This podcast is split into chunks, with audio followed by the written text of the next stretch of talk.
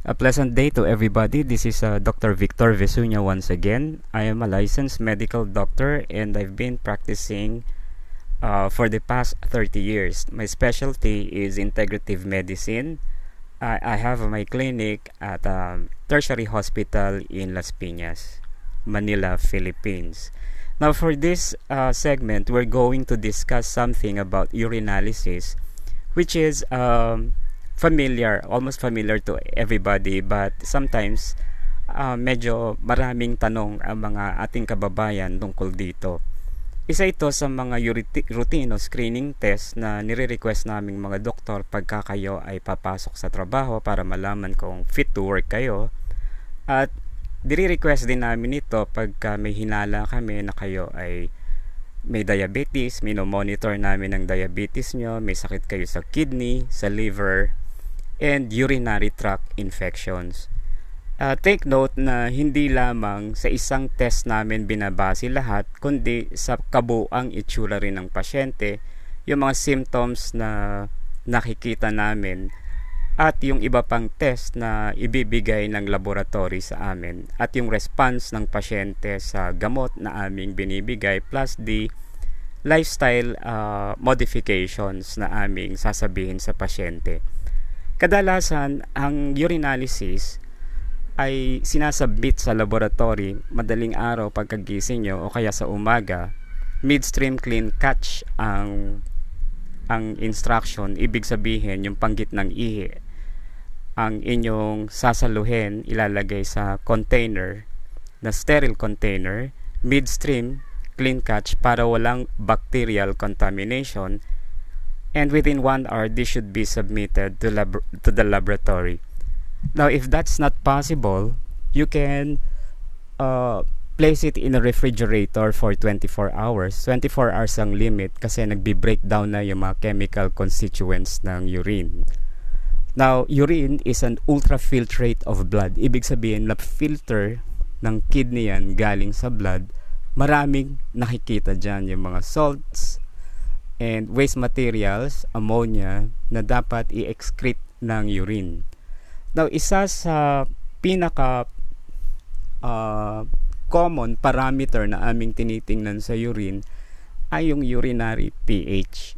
Ano nga ba yung pH? Yung pH is the measure of how alkaline or how acid is a medium. So ito ay numerical value calibrated at 1 to 10. 7 yung neutral. So, um, 1 to 14, I mean, ano, 1 to 14, uh, 7 yung neutral. Uh, yung yung pH na 1 ay very very acidic. Yung parang maano natin to sa hydrochloric acid. And then yung pH na 14 is very very alkaline parang sodium hydroxide, sabon o sosa. No? Uh, ganon. Uh, ngayon, pag nasa ang, ang normal pH ng ating katawan is 4.5 to 8. And 7 usually naglalaro sa plus minus 7 yung, yung, yung normal values ng urine depende sa ano ng laboratory. Uh, less than 4.5 or 5 is said to be an acidic urine and more than 8 naman is an alkaline urine. Ngayon, anong significance kung alkaline o acidic yung urine niyo? No? Uh, maraming sakit ang pwedeng makikita, makikita dito sa parameter ng pH. Isa na dito, yung pinaka most common, yung sakit sa bato. Uh, pagka masyadong acidic yung urine niyo, prone kayo magkaroon ng bato.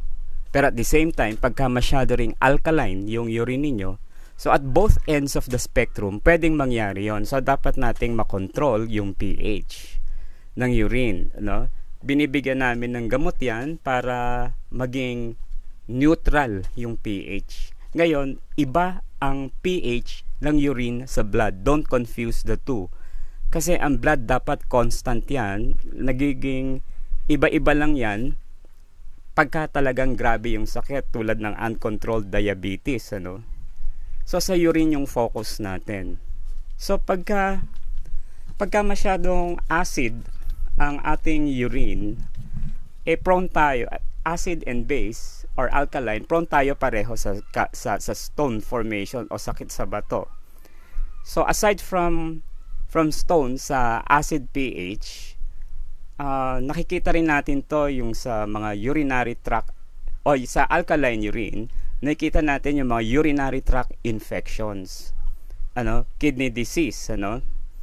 Uh, marami 'yon, mga chronic kidney disease. Pagka naman mababa ang ating uh, urine pH, masyadong acidic ang urine pH natin, makikita natin to sa diabetes, diarrhea, and starvation. No? Pagka kayo, nakikita rin ito uh, sa pagka nag intermittent fasting kayo. Ngayon, yung alkaline urine naman, nakikita nyo rin sa sobrang pagsusuka. Okay, sobrang pagsusuka. Tapos yung acid, normally, acid urine, pag grabe rin yung exercise na ginawa ninyo. Tumakbo kayo ng napakalayo, o kaya nag-resistance training kayo, nagbuhat kayo, magiging acidic din yung urine niyo. Pero in normal persons this should be stable uh, after 1 to 2 hours. Pag hindi naging stable yan something is wrong with you. Ngayon meron ding mga pagkain na pwedeng um, makapag-increase o maka maging magpa-acid ng inyong urine kung meron kayong sakit sa bato na namubuo sa pagiging acid pH, uh, dapat nyong iwasan yung mga foods na sobrang makapagpa-acid ng urine and vice versa rin. Pagka ang isang sakit sa bato ninyo ay bunga naman ng alkaline uh, pH dapat nyo ring iwasan yung alkaline foods ano alkaline uh, foods na nakaka pagpataas ng pH ng urine niyo. So ano-ano ba yung mga pagkain na pwedeng magpababa o pwedeng maging acidic ang inyong urine. So among these are your grains, ano? Kasama diyan yung mga cereals, isda, ano, can make your urine acidic. High protein intake, and then soft drinks, and then yung sugars. Ngayon, ano naman ang pwedeng magpa-alkaline ng ating urine? Now, vegetables and fruits and even yung mga acidic fruits na why, no? Acidic sila pero magiging alkaline yung urine niyo because they contain calcium, potassium, and phosphates na pwedeng magpaiba ng inyong urine pH. So, vegetables and fruits and even dairy, yung gatas, ano, can uh, make your urine alkaline. So, dito, babasihin natin kung halimbawa acid yung pH ng urine niyo at kayo ay prone sa uh, sa gout. Ngayon, ang gout kasi, pagka napabayaan yan, nagkakaroon din ng uric acid crystal sa kidney. And this can cause a problem later pag hindi makontrol ito. Pwedeng magbara-bara yan, ano?